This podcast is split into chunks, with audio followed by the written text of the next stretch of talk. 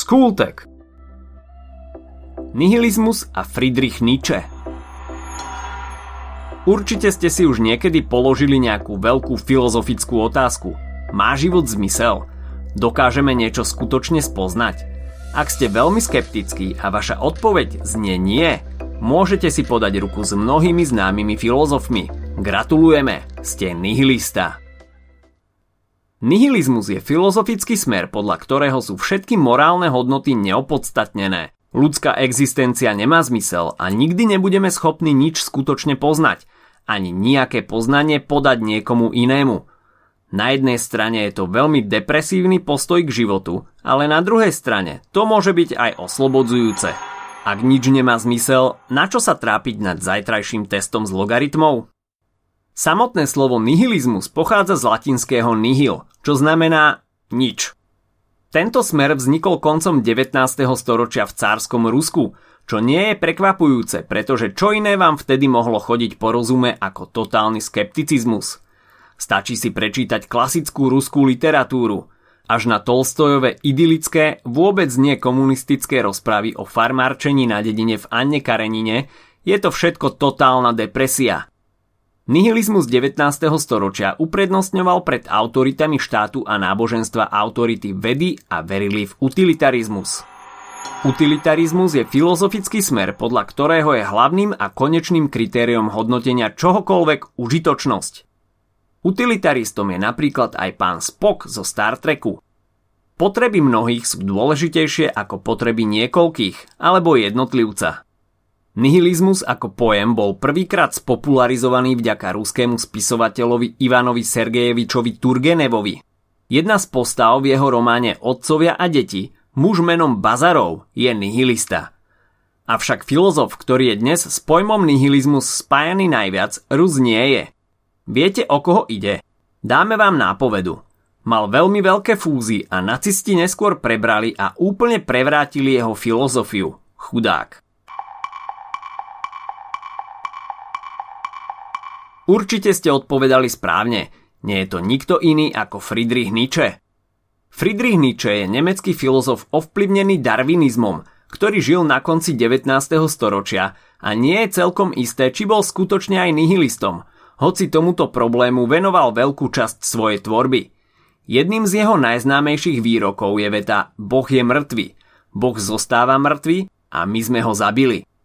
Veselý chlapík, Celý život pracoval na svojej koncepcii nad človeka, Ubermensch. Ide o človeka, ktorý sa dokáže povzniesť nad všetko zbytočné a pozemské. Je silný a nepotrebuje nikoho, aby mu hovoril, čo má robiť. Neobjaví sa po dlhej evolúcii, práve naopak. Podľa ničeho sa nad človek stvorí a vychová sám. Zbaví sa morálky slabých a vytvorí si svoje vlastné hodnoty. Je to skutočný super človek. Nedá sa čudovať tomu, že túto myšlienku neskôr zneužili nacisti pre svoje vlastné ciele. Nietzscheho filozofie, koncepciu nad človeka a vôľu k moci používali na podchytenie nadradenosti árijskej rasy. Nietzscheho dielo si ale nenaštudovali poriadne, ako to už nacisti robia. Sám Nietzsche bol odporcom antisemitizmu aj nacionalizmu. Našťastie sa nedožil toho, aby videl svoje dielo takto zneužité. Čo sa týka Nietzscheho osobného života, nenájdeme v ňom veľa úsmevných chvíľ. Jeho otec umrel, keď mal Nietzsche len 5 rokov a ako chlapec vyrastal v dome plnom žien, čo ho podľa niektorých jeho životopiscov neskôr silne ovplyvnilo. Nietzsche mu sa dostalo dobrého vzdelania a bol dobrým študentom. Na univerzite v Bone študoval teológiu a filológiu, neskôr však prestúpil na univerzitu v Lipsku. V roku 1867 vstúpil do armády. Jeho vojenská kariéra však netrvala dlho. Pri nasadaní na koňa utrpel vážne poranenie hrude a tak sa v roku 1868 vrátil späť na univerzitu, kde sa zoznámil s filozofiou Artura Schopenhauera. Nietzsche sa neskôr stal profesorom na univerzite v Bazílei vo Švajčiarsku. S vojenskou kariérou si ale nedal pokoj, i napriek tomu, že to prvýkrát dopadlo tak nešťastne a keď v roku 1870 vypukla prúsko-francúzska vojna, zúčastnil sa na nej ako dobrovoľník.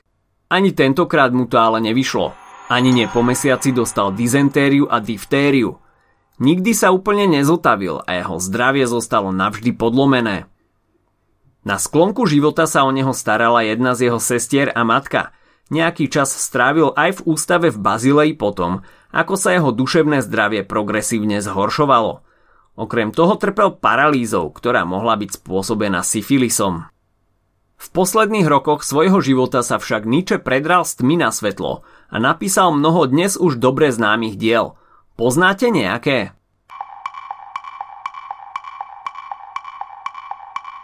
Je to napríklad Ecce Homo, či Súmrak modiel.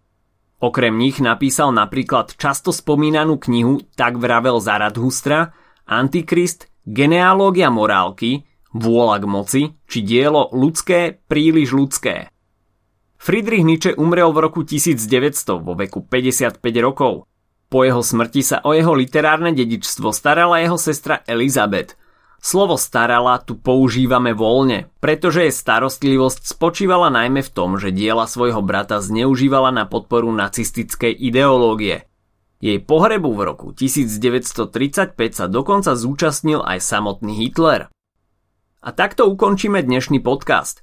Hovorili sme o nihilizme a potom sme nadviazali na život a dielo nemeckého filozofa Friedricha Nietzscheho. Poďme si v skratke zopakovať to najdôležitejšie. Nihilizmus je filozofia, ktorá vznikla v 19. storočí v Rusku. Vyznačuje sa odmietaním morálnych hodnôt alebo myšlienky, že by čokoľvek v živote malo zmysel a ide ruka v ruke s pesimizmom a skepticizmom. S nihilizmom je najčastejšie spájaný nemecký filozof Friedrich Nietzsche, autor dobre známych diel, ako napríklad Tak vravel Zaradhustra, Antikrist, Genealógia morálky či Súmrak modiel – Nietzscheho celoživotné dielo bolo aj vďaka jeho sestre zneužité na podporu a propagáciu nacizmu a koncepcie nadradenosti árijskej rasy. Ak sa ti dnešný podcast páčil, nezabudni si vypočuť aj ďalšie epizódy z Kultegu alebo našej série Hashtag čitateľský denník, v ktorej sme spracovali dve desiatky diel, ktoré by si mal poznať. Potešíme sa aj, ak nás ohodnotíš na Apple Podcast, napíšeš komentár na YouTube alebo dáš odber na Spotify, aby ti nič neuniklo. A nezabudni o nás povedať kamošom. Počujeme sa pri ďalšej časti Skultegu.